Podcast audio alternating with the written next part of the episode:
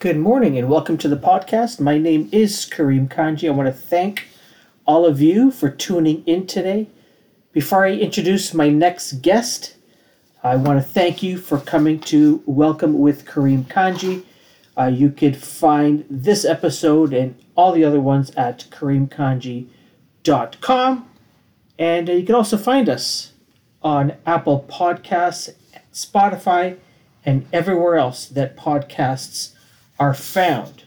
And if you could do us a solid and subscribe, and if you can, leave a rating and a review. Now on to today's episode.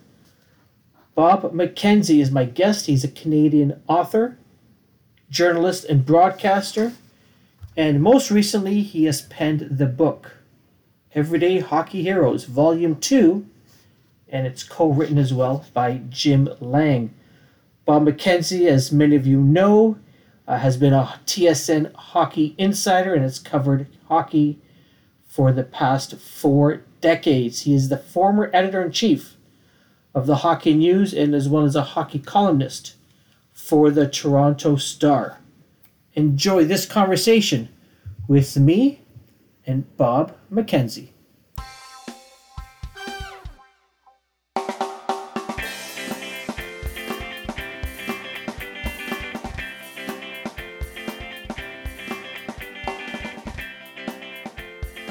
Congratulations on the book. The stories in here, uh, Everyday Hockey Heroes, um, are amazing. Amazing. It was, I can't remember, I, I think you even said in the intro about smiling. And I caught myself, smi- I think it was smiling. Um, I caught myself smiling at a lot of these stories. Um, you know, there are some There are some sad stories, mm-hmm. but even even those ones are, you know, make you smile because, you know, none of the stories sort of end off uh, on a sad note. They they they end off with hope, it seems, uh, in most of them. So awesome book. Uh, amazing stories in there. And congrats on your semi, semi-retirement, full retirement. What's the official? Yeah, semi-retirement is probably a good way to put it. There's busy. Some months are busier than others. This is a busy month, December, with World Juniors and yeah, that's right. draft rankings that I'm doing. But um, yeah, the, the workload is uh, greatly reduced to a manageable level now. And are, are you in, are you enjoying this new lifestyle? Yeah, very much so. And um, it's been a weird year, though. I mean, for everybody, of course. the pan- pandemic. So the for lack of a better term, the, the circadian rhythm of a hockey season has kind of gone out the window for everybody.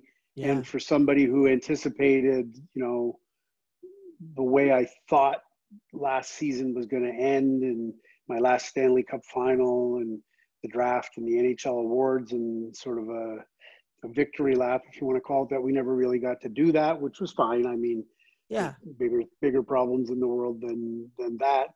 But um, it, it was weird. And then everything felt off balance in the summer. You normally, I would have been shut down on July second, but then I was working until August. And then I semi-retired, but the Stanley Cup playoffs were going on until late September, early October. And in the off season was October and November. And that's kind of weird. And, and here we are in December and they're still not, you know, playing N H L hockey. So it's kind of a, a bizarre circumstance for everybody, I guess, but yeah. uh, and it's not quite how I envisioned uh, retire semi-retirement would end or start or whatever, but nevertheless, here we are. Yeah, what what are you doing um, to to fill in your days that that you weren't doing as much of when you were working full time? Well, I mean, you kind of just get to live a little bit, um, and again, you know, the the job was great and I loved it. Yeah. But it, it was all consuming for the most part. In other words, the vast majority of pretty much every day, certainly mm, ten months of the year, um, from the moment you woke up in the morning until whenever you went to bed at night. And oftentimes it was waking up early in the morning and going to bed late at night.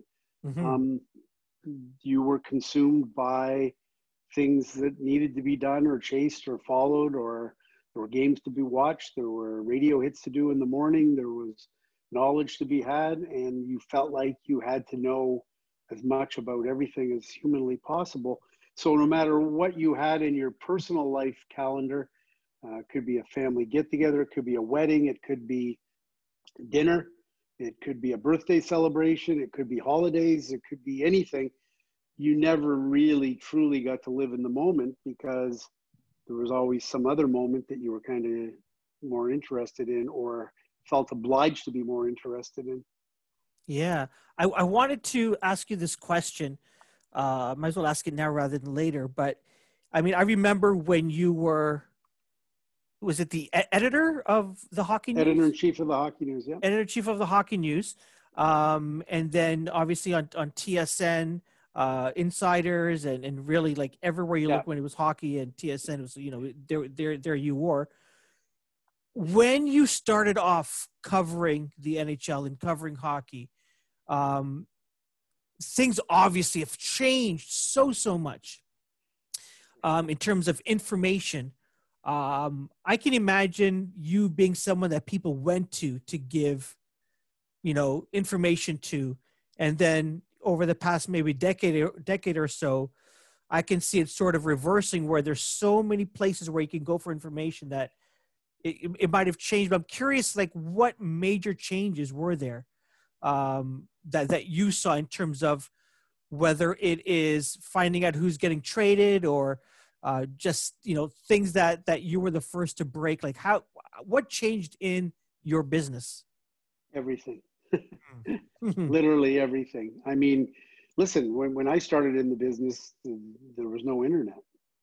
If mm. you wanted to know yeah. what was going on in another city in the National Hockey League, you had to pick up a phone, not a cell phone, a hardline phone, and dial a hardline number at the other end to talk to a reporter in another city or to talk to somebody who worked for a team or whatever the case may be.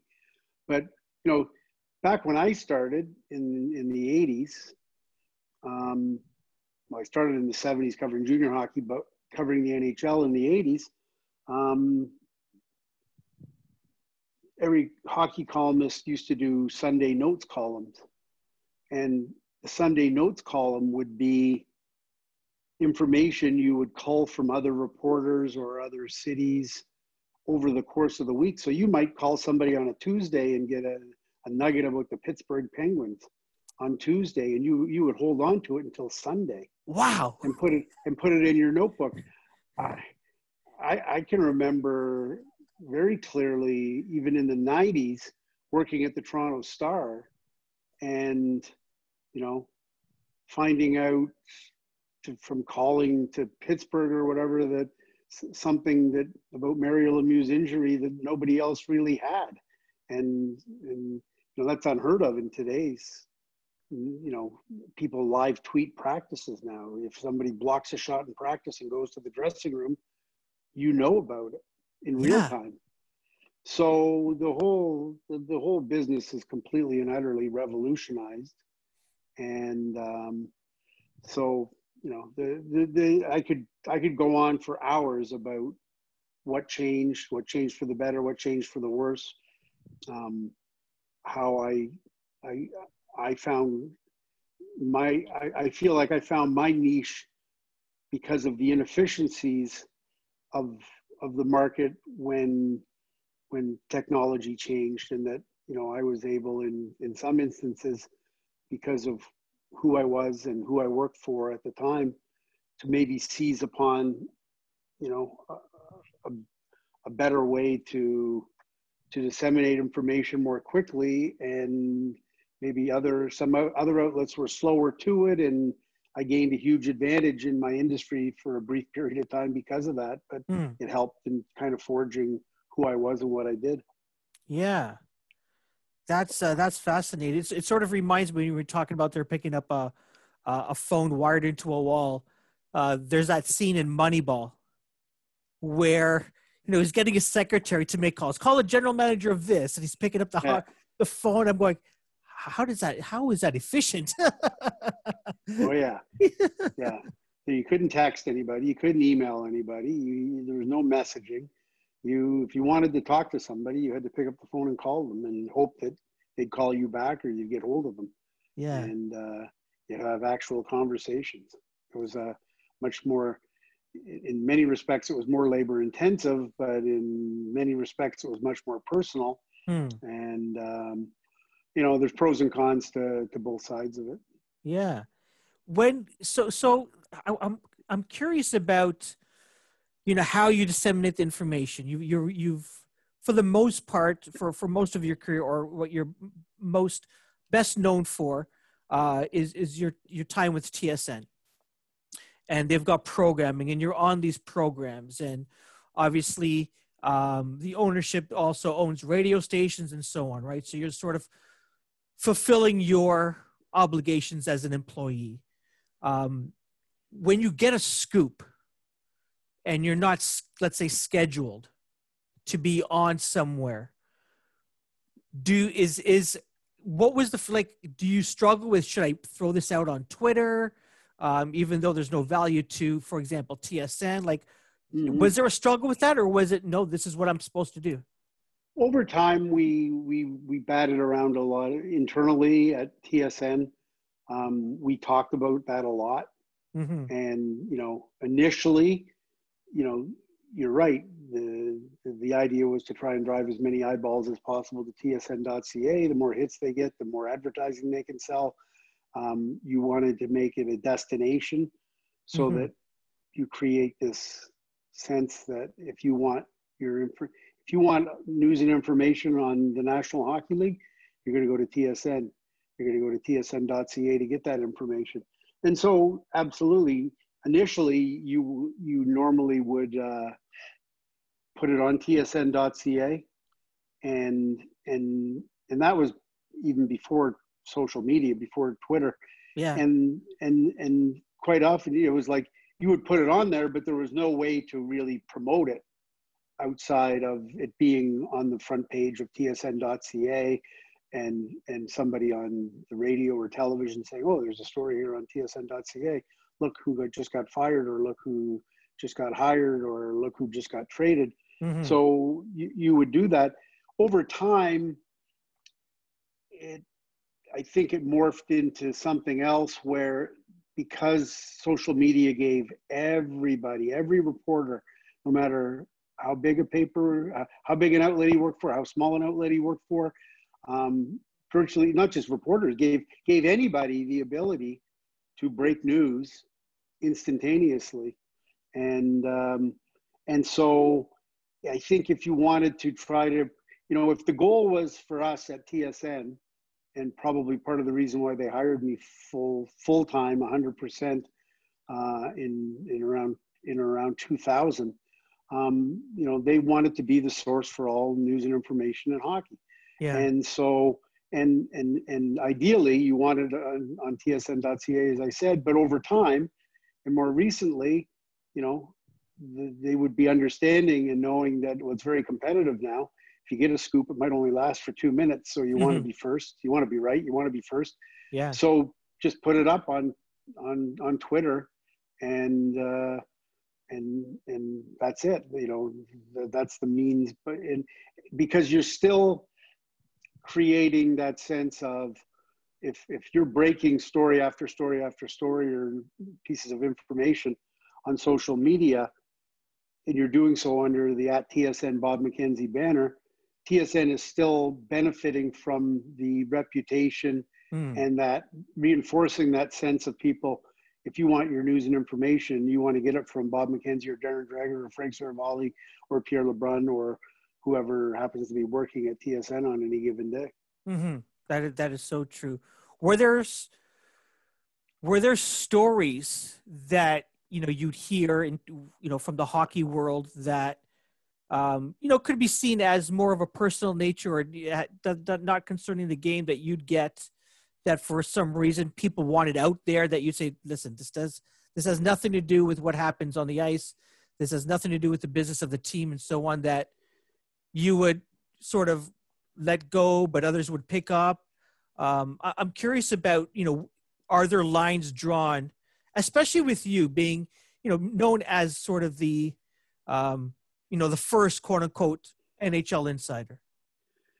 Yeah, it's, I don't know. I, I guess the best way to answer that question would be to simply say everybody in the media business has to have sort of an internal threshold of what, you know, their guiding principles on how they're going to go about their job. And so, you know, if you're asking me, so certainly in the eighties and nineties, when I was, you know, more perceived to be on a beat, if you will, or in the rinks more or out more, as opposed to being in the studio or so much work being done from home now. Mm-hmm. um, even before, even before COVID, you know, you could work out of the house a lot, and with social media um, and the communication with so many people. Um, but to, to be out and about and covering the National Hockey League back in, in those days, you know, if, if I saw a player at a bar and, you know, the night before a game, I wasn't in the, I, I wasn't the, to me, that, that wasn't ridiculously newsworthy. Certainly not, because it happened so often. Yeah. In the eighties and nineties. It was a different game back then. The, the thresholds were different. It'd be unusual now. I mean, if you saw a big N H L superstar the night before a game and he's in a bar. And, and so I guess there's, there's such a gray area to the question.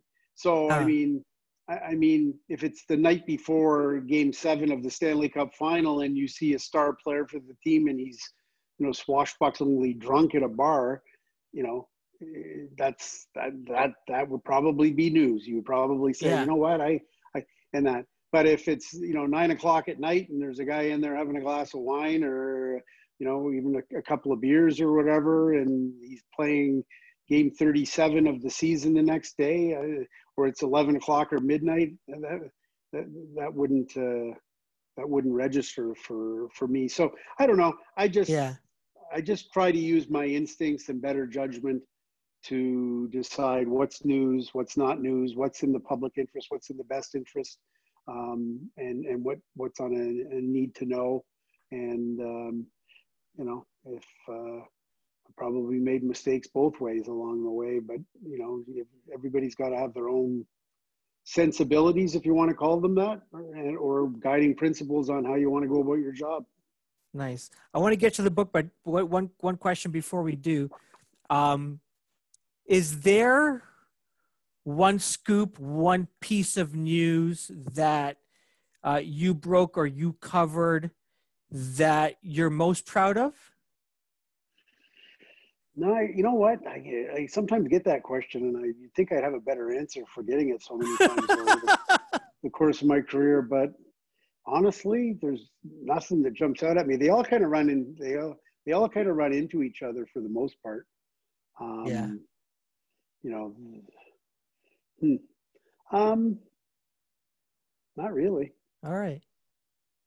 It's kind of bizarre, but. You know, I can remember certain things for one reason or another.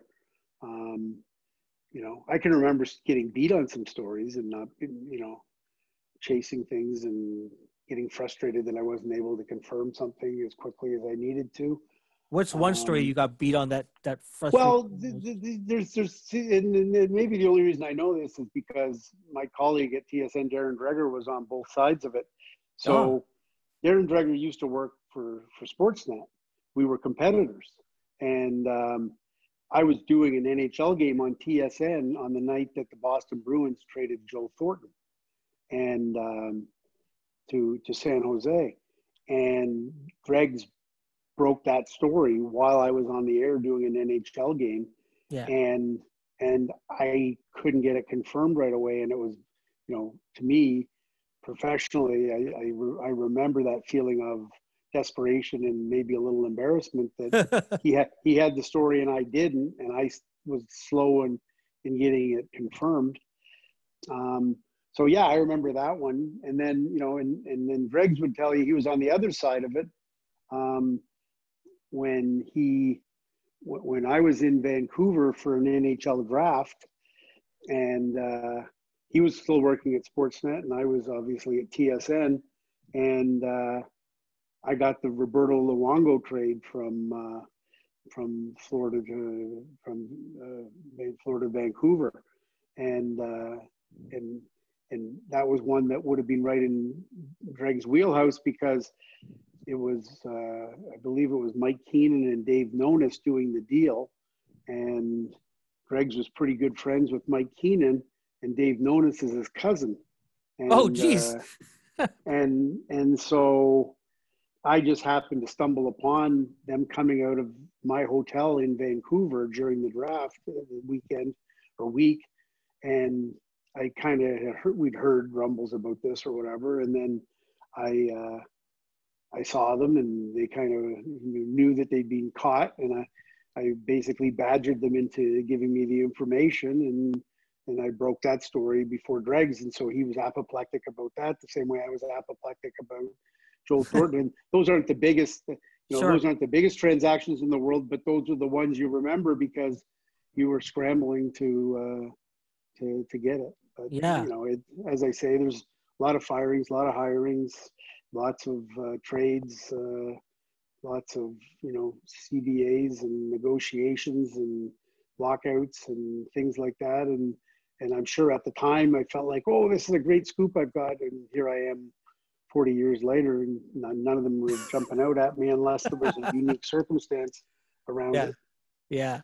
Um, let's get let's get to the to the book, Everyday Hockey Heroes. Um, Jim Lang, who's who's uh, uh, been a guest um, way back when, when we could uh, see people in person, uh, is your your co-author. Um, and this is volume two.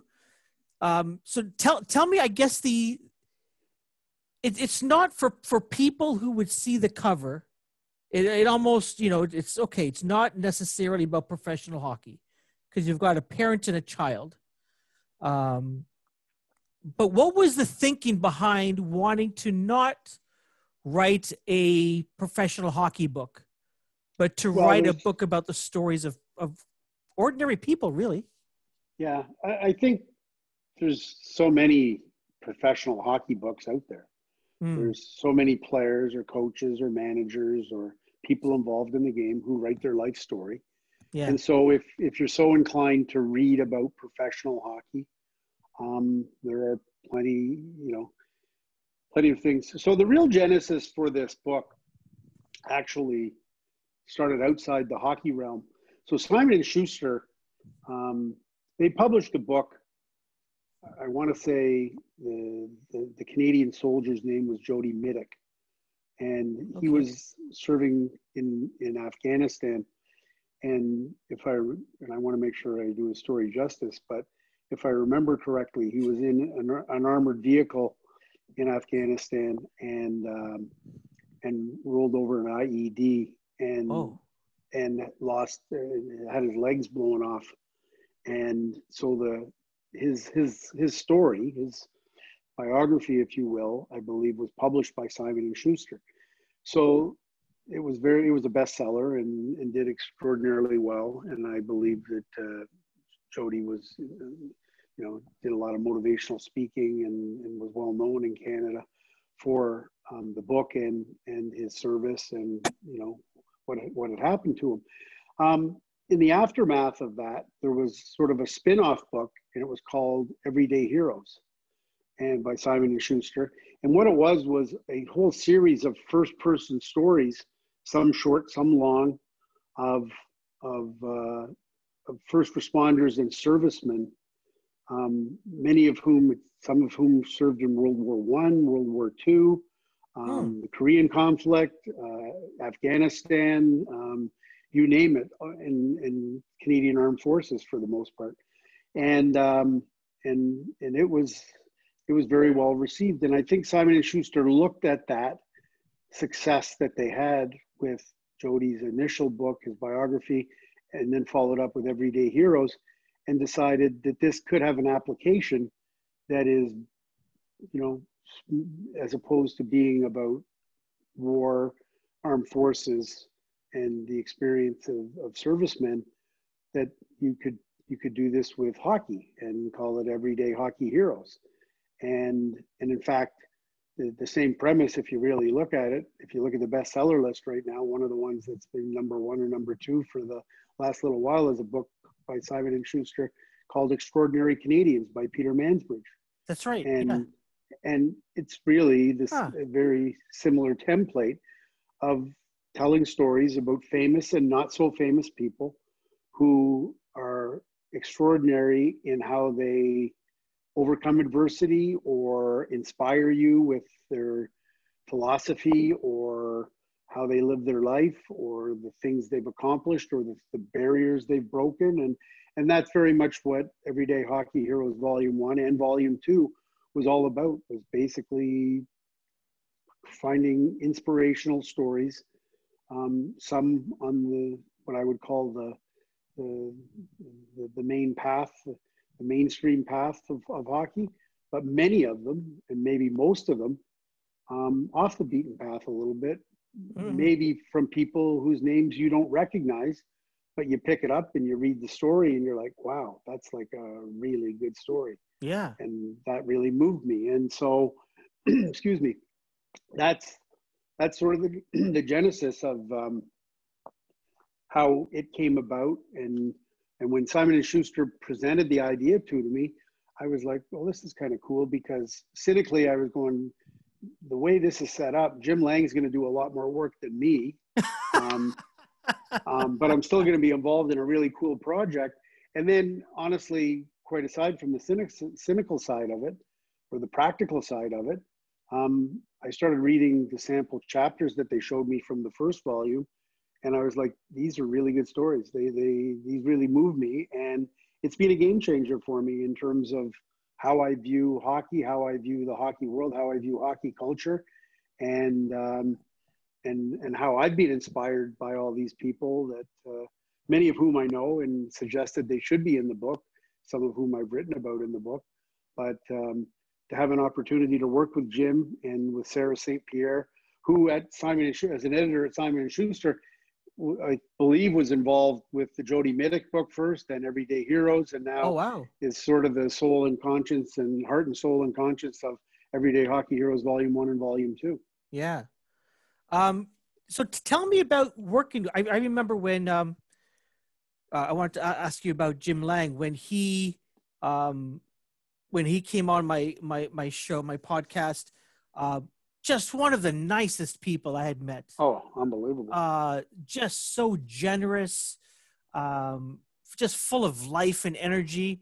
Um, how, how, how, how is it working with Jim, and, and, and how are you two guys?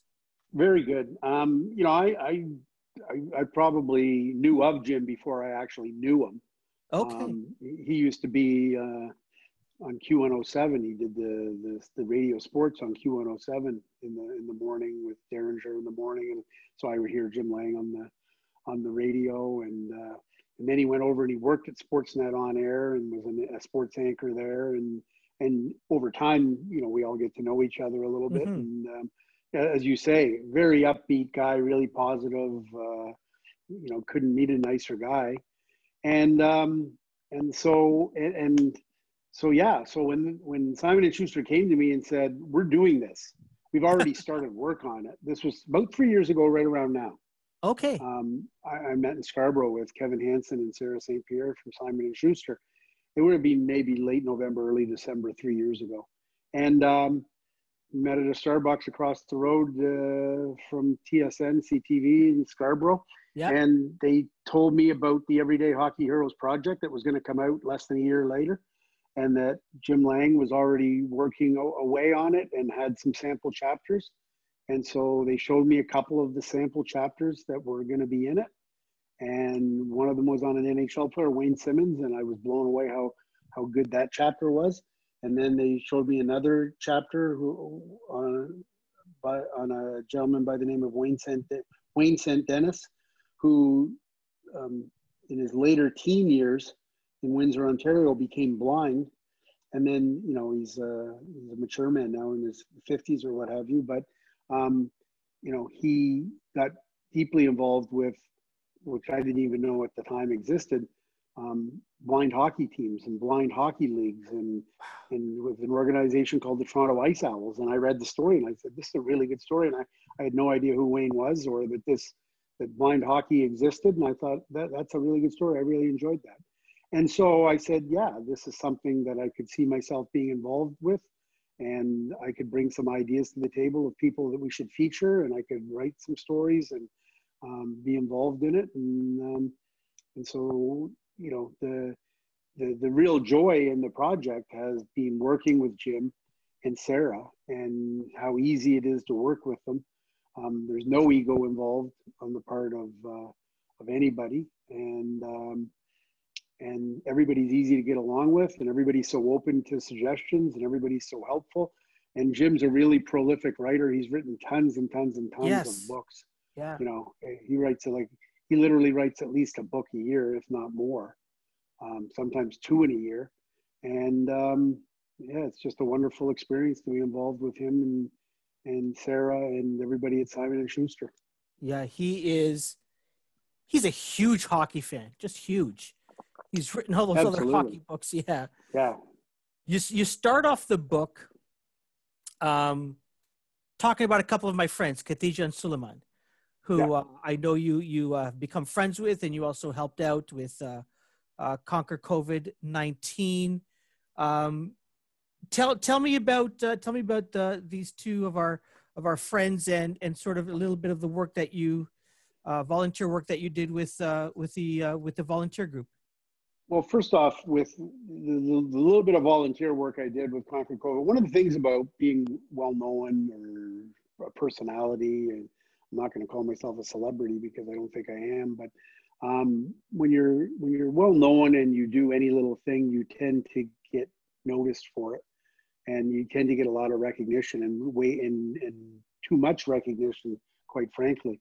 Um, so the, you know, when when you look at what Uh, Suleiman Ahmed and, and Khadija K G did to, you know, husband and wife team to, to basically in the middle of a, for lack of a better term, I guess, a humanitarian crisis in our country and our world for that matter, and on the fly, basically from nothing, start up Conquer COVID nineteen in, in Canada, and raise literally millions of dollars and get much needed P P E to frontline workers all across the country, um, and to do it in such rapid fashion. And, you know, that, that's incredible. You know, well, what did I, so I, I saw what they were doing along with some of my colleagues, and I mm-hmm. thought, I'm not doing anything. I'm here at my house, and and there wasn't a lot going on work-wise. And I said, if, if there's anything I can do, let me know. So I said, I really like to drive. I'm happy to drive stuff wherever it needs to be driven. And so like once a week for, you know, six or seven weeks, maybe, um, I, I took a drive and dropped off some stuff at, at seniors homes or a medical facility or, or what have you. And so it was literally, in the grand scheme of things, it was nothing compared to what people like Suleiman and Khadija and, and others Um, were doing, and it was just remarkable what what they did. But uh, it, it was funny because the weird thing about Everyday Hockey Heroes Volume Two mm-hmm. is that it, it came out. Obviously, it was the deadline was the deadline for getting all the copy in was in April. The pandemic really hit full force in mid-March, which is yeah. you know I hate to bring everything back to sports, but The, the day the N B A canceled their season and the day, well, postponed their season, and the next day the N H L did the same thing. That was when basically everybody's life changed. Yes. You know, for, for some people, it changed long before that because yeah. the pandemic was certainly significant prior to that. But, I mean, the, the, the crap really hit the fan on mm-hmm. March eleventh, twelfth, thirteenth, thereabouts. Yeah. And... And so, the, as I said, we were in the final stages of putting the copy to bed for the book. So you've got this book that's coming out in in in November, October, November of twenty twenty. And I'm looking at all the chapters, and I'm like, oh my God, like we have, there, if, if you pick up this book in November, there's not going to be anything in here that reflects we're in the middle of a pandemic and what happened. Yeah, with um, with the, the the whole coronavirus pandemic. And so I knew when I the last thing I was going to write was the introduction of the book. And so I said, I've got to make sure that the introduction is is heavily focused on the pandemic and our response to it, and try to find an inspiring hockey-related angle mm-hmm. to the pandemic. Yeah. And so I was sitting there, and and at the time I was doing deliveries, and I got to know Suleiman and Khadija a little bit, and and and Suleiman, he likes to talk, and we had a number of conversations as busy as busy as he was. Um, and you know, he would tell me, he would regale me with stories of how he was a Montreal fan, and then he told me about how he came to be a Montreal fan because, you know, his uh, his parents came, came from India and Pakistan, and and uh, and you know, immediately gravitated towards the Montreal Canadiens. And I just I just love the story of of how his his mom, you know, uh, just is the absolute biggest Montreal Canadian diehard ever. And you know, he started telling me stories about, you know, the in uh, at the time that they were Montreal Canadiens fans, and and there was a, he said, a Bollywood level wedding rehearsal going on at the at the, the family home, and his mom came in at night, and this was going on, and there was all these people there, and they were practicing their dance moves, and they had the music playing, and she just comes in and she says, "Okay, it's over," and pulled the plug on the music and said, "The Canadiens are on T V. It's Boston, Montreal. It's a playoff game. Let's Come on, let's, we got priorities here." I love that story. and and, it, and it's a great story too, because, you know, it's it's it's the story of, a, of, a, of an immigrant family who comes and and and have, have these first generation Canadian children who, you know, who grow up in a in a hockey loving environment. And in the case of Suleiman, who, and then of course he meets Khadija, and they have their family. But, and here they are, they they start this grassroots movement in the middle of a pandemic, and just do, you know, stuff that is, it's beyond the scope of anything you could possibly imagine. And when you talk to Suleiman about it, he's matter of fact, and doesn't want any credit, and doesn't want any publicity for it. And, but, but uses all the hockey analogies. He, he said, you know, it, the whole secret to conquer COVID nineteen was, was you, you start with six, you need six, just like a hockey team, goalie, two defensemen, and three forwards. Mm-hmm. And we had we had six that we started with in the various, you know, important disciplines of the organization that led the way to end up with more than one hundred some odd volunteers doing millions of dollars of of uh, life-saving work. So mm-hmm. so it, for that that was, but it was a really convenient way for me to make sure that the book reflected yeah. um, something of what went on in the pandemic, but also stayed true to the roots of, it's a hockey story. Every every person that's featured in this book, the common denominator is they absolutely love hockey, but yes. they all couldn't be more different in, in how they love it, how they came to love it, and what their stories are of, you know, obstacles that they've had to overcome in order to love the game. Yeah, absolutely. Um, you know, you, you, you tell that story, and um, I think back to, uh, I sat down with um, Sean Fitzgerald, Uh, mm-hmm. who's now with The Athletic, but he wrote uh, Before the Lights Go Out. Mm-hmm. I want to say last year, I think, is when that book, it, the book came, well, I don't, I can't remember yeah. when the book came out. Might have been a couple of years ago. Yeah. Last I, year, the year, year before, but yeah, it, definitely. Sean's a real good writer and yeah. good reporter. And I sat, we sat down with him. It might have been the week after either Don Cherry was fired or right. was, there was that whole Saturday night fiasco yeah. um, in, in and around late October, early November, right? That um, would have been right towards, yeah, coming up on Remembrance Day. Coming up on Remembrance Day. And so, and so his book, Before the Lights Go Out, is almost a story of, you know, it's a story of changing demographics. It's a story of, yes. um, income inequality. It's, you know, it's just a, it's a story of change, right? Yeah. And and and where hockey lives, um, you know, in in the grand uh, you know pantheon of, of Canadian culture, um, and and so you know it was sort of a you know he takes a look. I think it was Peterborough was was yep. the team that he followed uh, to write to write the book, um, you know, and you know there's no definite, you know, here's where it ends, hockey's dead, or hockey's right. gonna, gonna, you know, be, be amazing. But it was like, there's changes that need to be made. And then I and then I read and sit down with uh, Harnarayan Singh yeah. uh, from uh, Hockey Night in Canada, Punjabi. And here's a story similar to to Suleiman's, right? Where, you know, here's an immigrant, you know, falls in love with with hockey. I think it was the Edmonton Oilers, um, and just finds his way in hockey. Understands he's not going to be, the, you know, Wayne Gretzky by any means, but has a knack for talking. But it's it's a it's a it's a it's a book about the love of the game. Yes. Um, and so I wanted to ask you this because, you know, your your book, you know, I think Sean, your book really focuses uh, not too much on hockey as a professional game, but hockey just right. as a game. You know, it's a game that is not necessarily unique to Canada, but is a Canadian game nonetheless.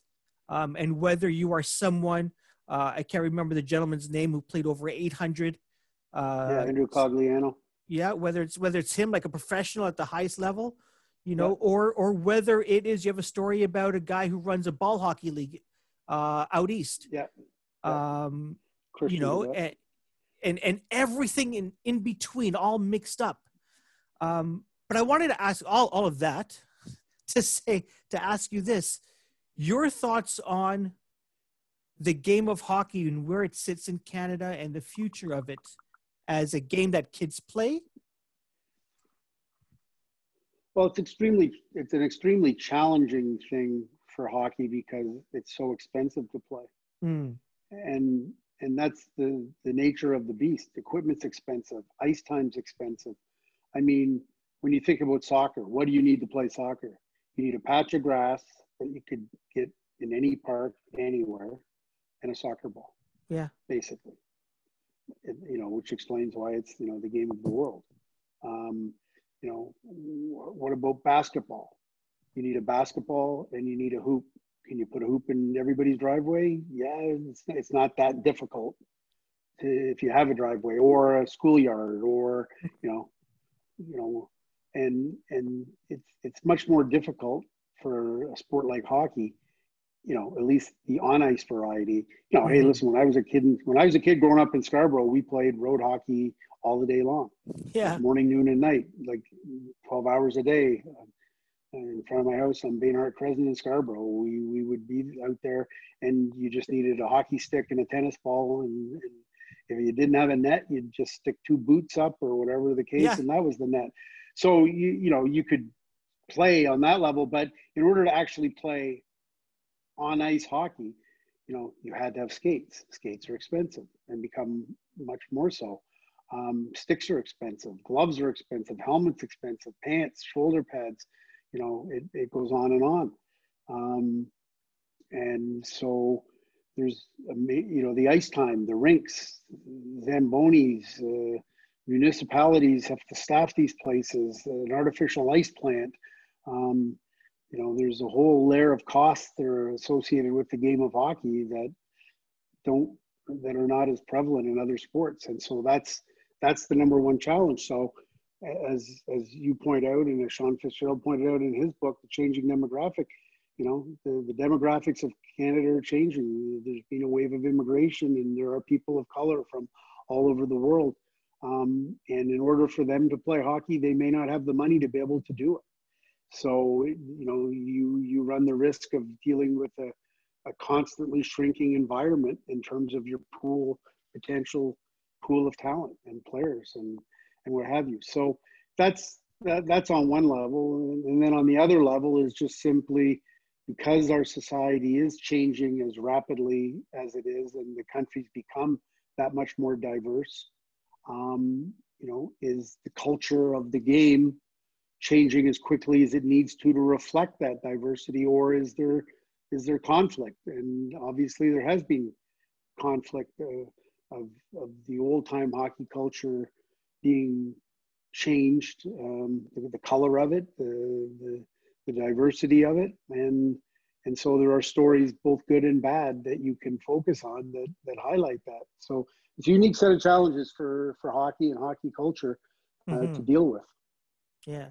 I wanted, I, I wanted to ask you this about the, the different stories. How how did you go about finding these uh, these stories? Like, how do you, you know, research stories? Especially, I'm, I'm thinking, you know, you want to tell stories that maybe stories that haven't necessarily been told. Yep. Um, yeah, or you want to take a story that people are maybe anecdotally aware of, uh-huh, and give them a much deeper understanding of it. So instead of instead of it being, you know, like a lot of people on social media would would know that Jack Jablonski was a, a teenage hockey player who played high school hockey in Minnesota, who suffered a, a traumatic spinal cord injury that left him paralyzed. Um, there would be a lot of people who would know that about when they hear the name Jack Jablonski. They say, oh, yeah, that's that kid that got paralyzed on an on-ice accident in Minnesota. Um, but then to have Jim Lang interview him at length, and for Jack to, you know, put his heart and soul into telling that story of, of what it was like for him, what it was like for his family, and the entire, everything that he's been through, and the ups and downs, and the, the the highs and lows, and, and all of that, but to lay it all out there in, in such a, a, an honest fashion.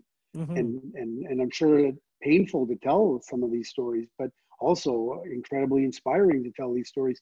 So yeah, so when you read the Jack Jablonski chapter in Everyday Hockey Heroes Volume two, you're like blown away by this incredible young man who who had his legs taken away from him, but you know, his spirit is is incredible. And now he's graduated from the University of Southern California, and he's working for the L A Kings, and you know, he's under the circumstances in in really in as good a spot and an incredible a spot as he possibly could be. That's an inspiring story. So you know, so as I say, I was well aware of Jack's story, but I knew yeah. how inspiring he is to me.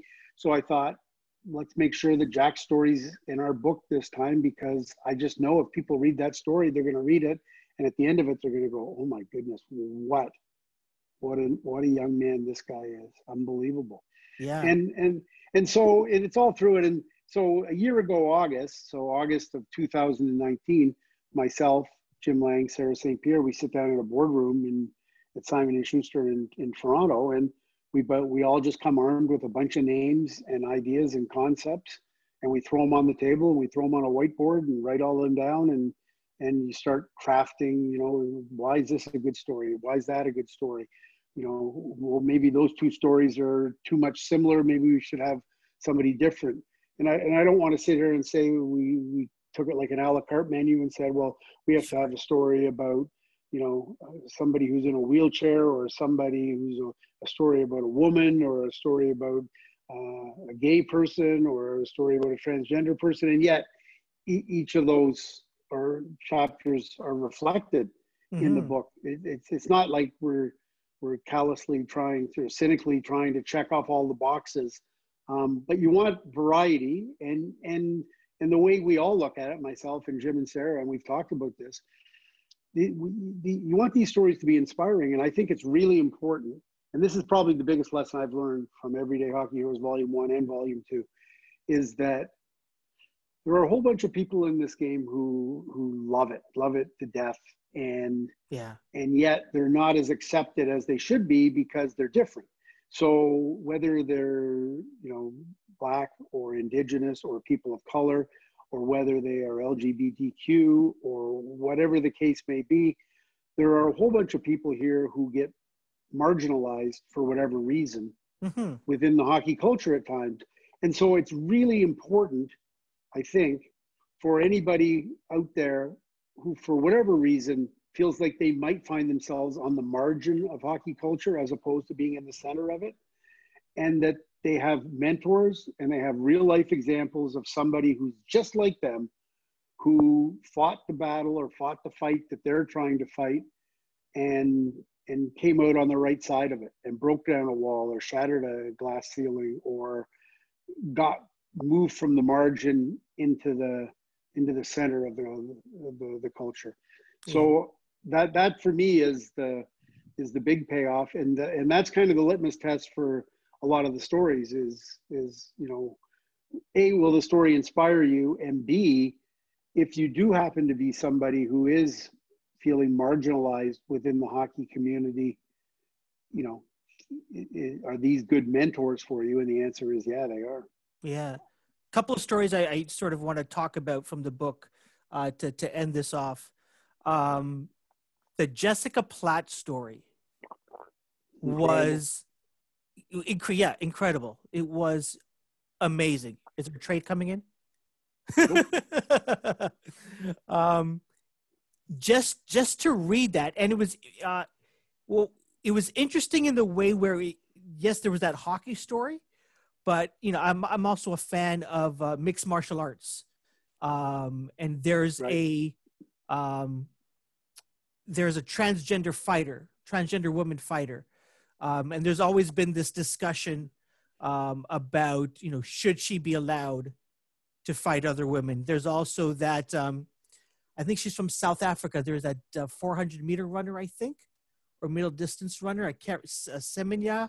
I can't remember her name. Um, you're, I'm out of my wheelhouse on anything but hockey. So. Yeah. But, um, you know, there's talk about, uh, I know I don't, sorry, I have to correct myself. I don't think she's transgender, but she's, uh, but anyways, just to read that and, and understand, because Jessica talks about in, in that part of, in, in that story about um, how, as she was going through these changes, her body was changing and she wasn't able to keep up uh, and beat the boys that she used to. Um, and so it was, it was, for me, it was fascinating to, to have that revealed, that it's more than just sort of changing your appearance. Right. It's like, everything from the inside out. Uh, it was an amazing, amazing story. Yeah, it really was. And the, one of the incredible things is that, you know, Jessica wrote that story herself, it, you know, obviously with some guidance and help from Sarah Saint Pierre. But um, Jim didn't write that story. I didn't write that story. That was Jessica's story in her own words. Wow. And she's an incredible, and, and on top of everything else, she's an incredible writer. Um, Because he, here's the thing. So, you know, I'm sixty-four-year-old white male. I'm reasonably well-educated, not necessarily smart, but well-educated enough. In other words, I, I went to a post-secondary institution. Um, and, and so, you know, if somebody said to me, do you know anything about transgender people? I would say, yeah. I, you know, what I know is that They're, they're born a certain way. They don't feel comfortable with how they're born. They feel like they're trapped in, you know, in the wrong body, so to speak. And, and they, you know, their identity is, is, uh, is not lined up properly. And they feel like they have to go to extraordinary physical, emotional, mental um, levels to, to, to take that transgender journey and uh, go from one gender to the one that they, in their own mind and heart and soul and body, that they truly identify with. So yeah, I'm aware of all that on one level, but then you actually read Jessica Platt's story. Yeah. And, and read what it's really like to be a, a, a younger child growing up in the minor hockey mm-hmm. in, in, in Brights Grove, Ontario, near Sarnia, and to never really feel comfortable and, and to, you know, really sense and see, you know, homophobia and and uh, not, you know, the toxicity of of what the hockey culture can be, and and sometimes intentionally so, because there are, you know, overt homophobes in every walk of life, but they mm-hmm. certainly exist in hockey. But but also just in terms of, you know, the terminology that's been used for curse words in hockey for years, you never really gave it a second thought until suddenly you realize, well, yeah, using that terminology just gratuitously for point of emphasis, you're you're not even being willfully ignorant. You're just kind of blissfully ignorant that it's offensive to to a gay person or to a transgender person or whatever the case may be. But anyways, for to, to read Jessica's story and how difficult her childhood was because of, um, you know, not being comfortable with who she was, mm-hmm. then, you know, you, you, you see what lengths she has to go to, from, be it from, you know, the, the courage of, of confronting who you are, letting your family and friends know who you really are, and then taking that trip that requires hormonal therapy, uh, surgery, um, and then to go through all of that and then get to the point you were talking about, yeah. which was, okay, so I, I, I didn't feel accepted before because I, I wasn't my my right self, I, I, my, I wasn't in my proper identity.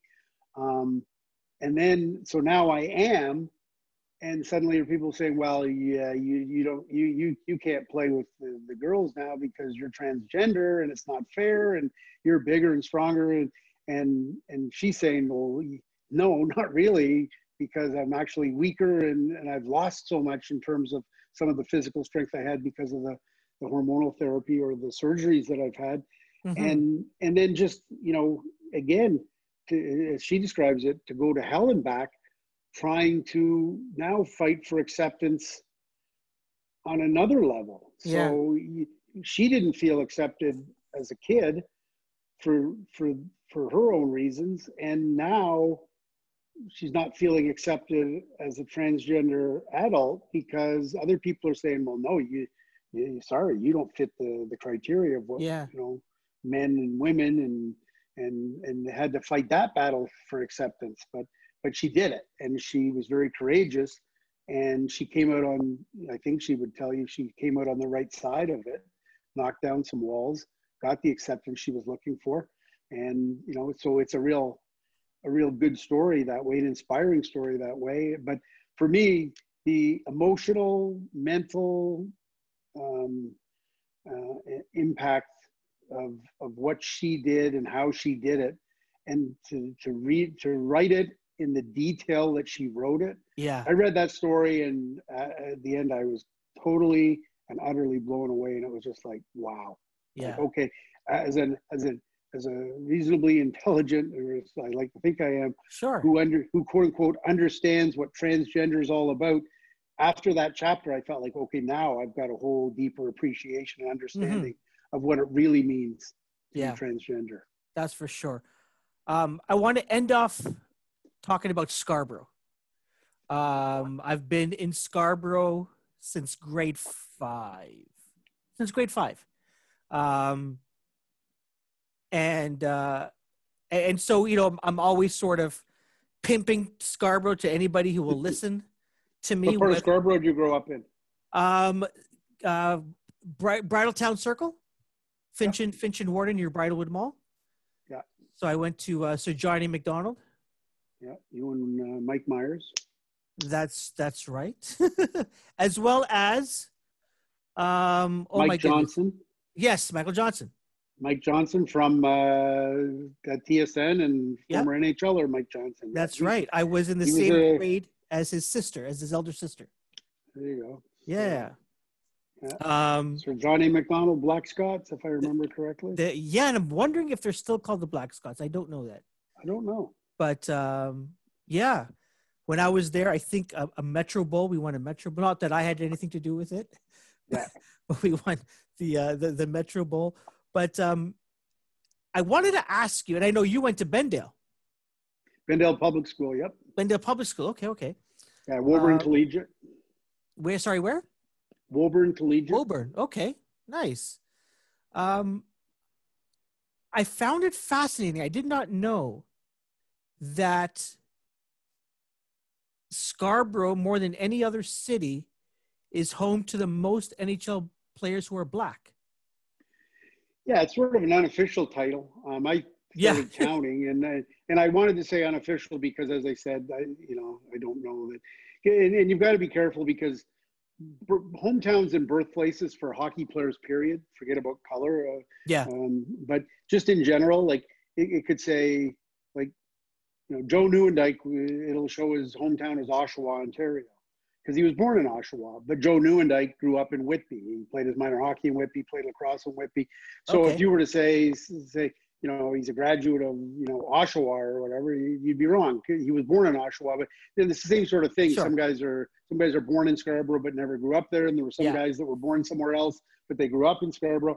Yeah. So, anyways, I but but um, yeah, I, I identified ten players for sure, that starting with Mike Marzen, who was born in nineteen fifty-five, the year before me, um, and was the second Black player in the National Hockey League behind Willie O'Ree.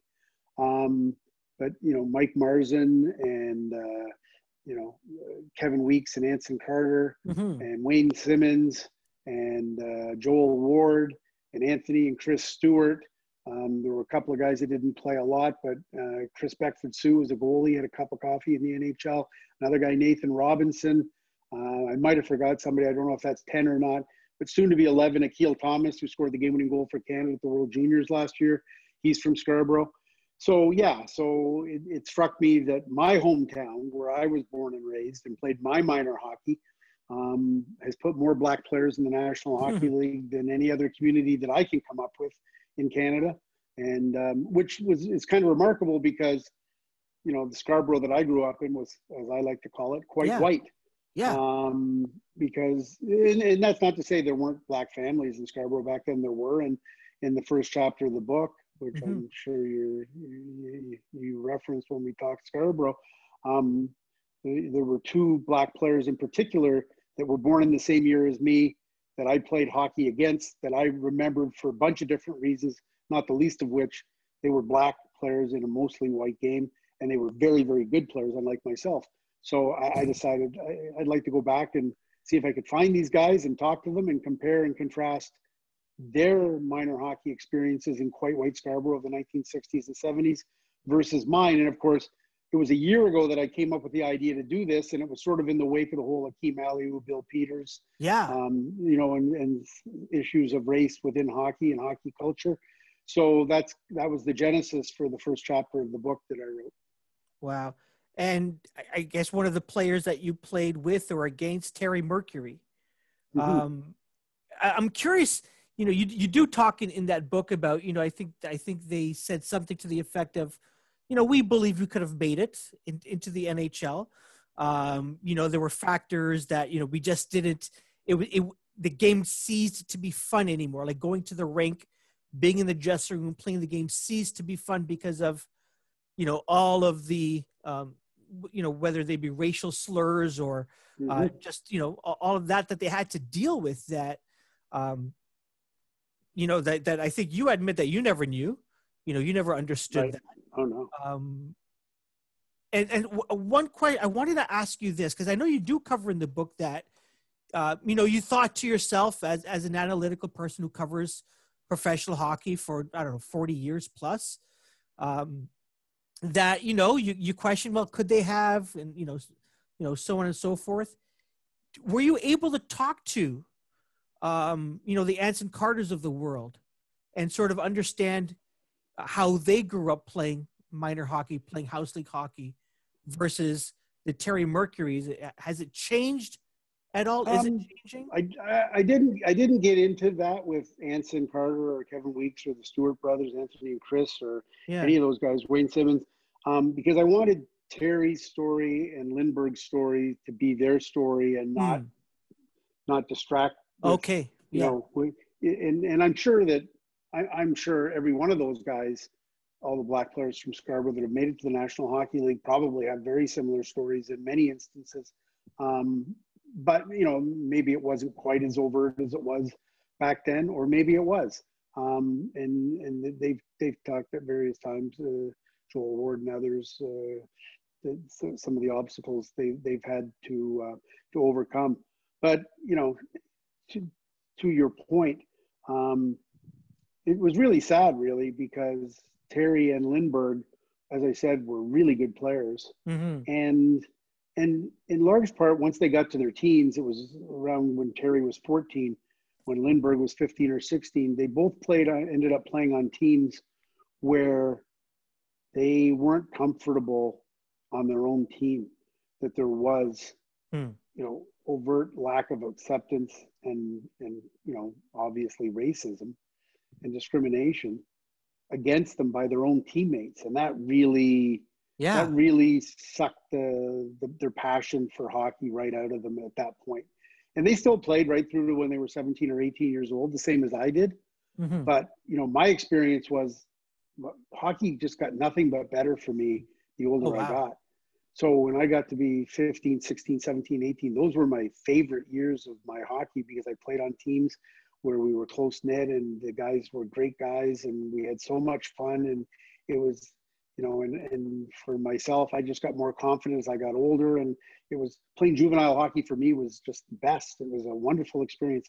And for them, it was, they were playing out the string basically in juvenile. Wow. And lost all their passion for the game. And, and, and there's only one reason why my story was so positive and theirs was so negative, and it was because they were black and I was white. Simple mm. as that.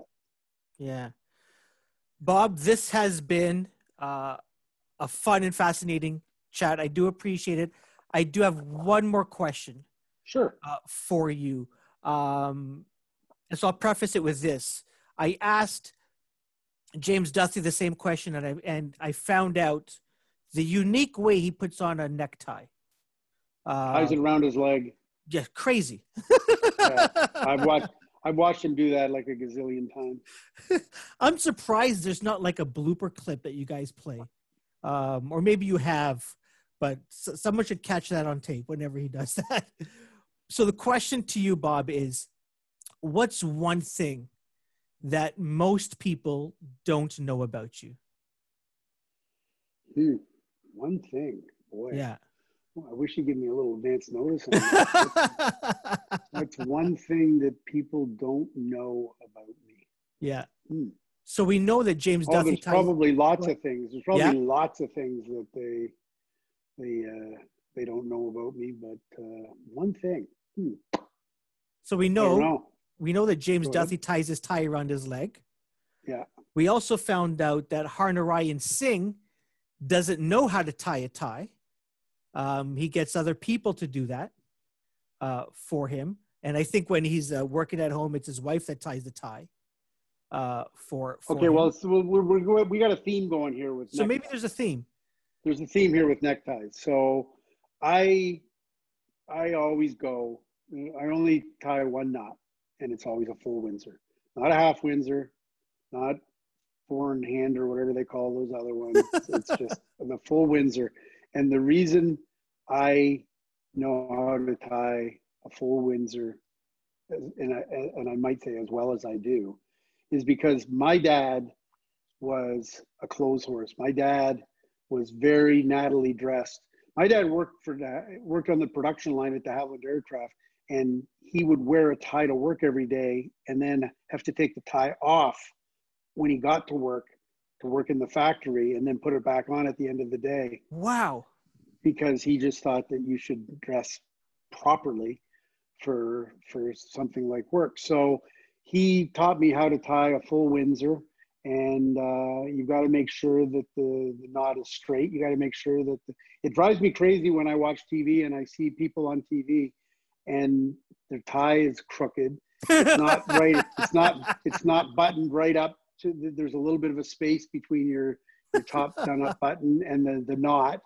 It bothers me if the dimple's way off center.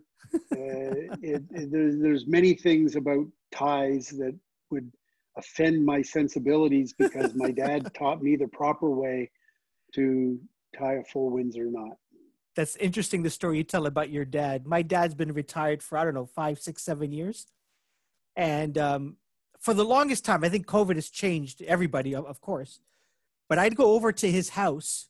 He's not working, but he is wearing uh, dress pants, a dress shirt, and a tie. And I'm like, where, yeah. where, where are you going? So, so I woke up today, so I had to get changed. I had to get, he's wearing a tie and a dress shirt every day in retirement, and he very rarely wore it when he was working. That's uh, that's amazing, but not a, not dissimilar to my dad's attitude. Who my my my dad always used to say, "Get dressed up. You never know who you're going to meet or who you're going yeah. to run into," and uh, and you know. Uh, so yeah, I was taught from a young age, but I, I didn't follow a lot of that advice because I lots of days I go out looking like a a bum. I hear you. The book is Everyday Hockey Heroes. Uh, written by best-selling authors Bob McKenzie, my guest today, as well as Jim Lang. Uh, a wonderful book to read, uh, especially over the holidays. Uh, get it at your local bookstore. It is uh, published by Simon and Schuster. Uh, Bob, I really do appreciate your time. Thank you so much. Awesome. Thanks for having me, Kareem. Really appreciate it, and uh, enjoyed the opportunity to talk about the book and to spend some time talking with a fellow Scaraberian. Absolutely. Have a great one. Take care. Thanks a lot.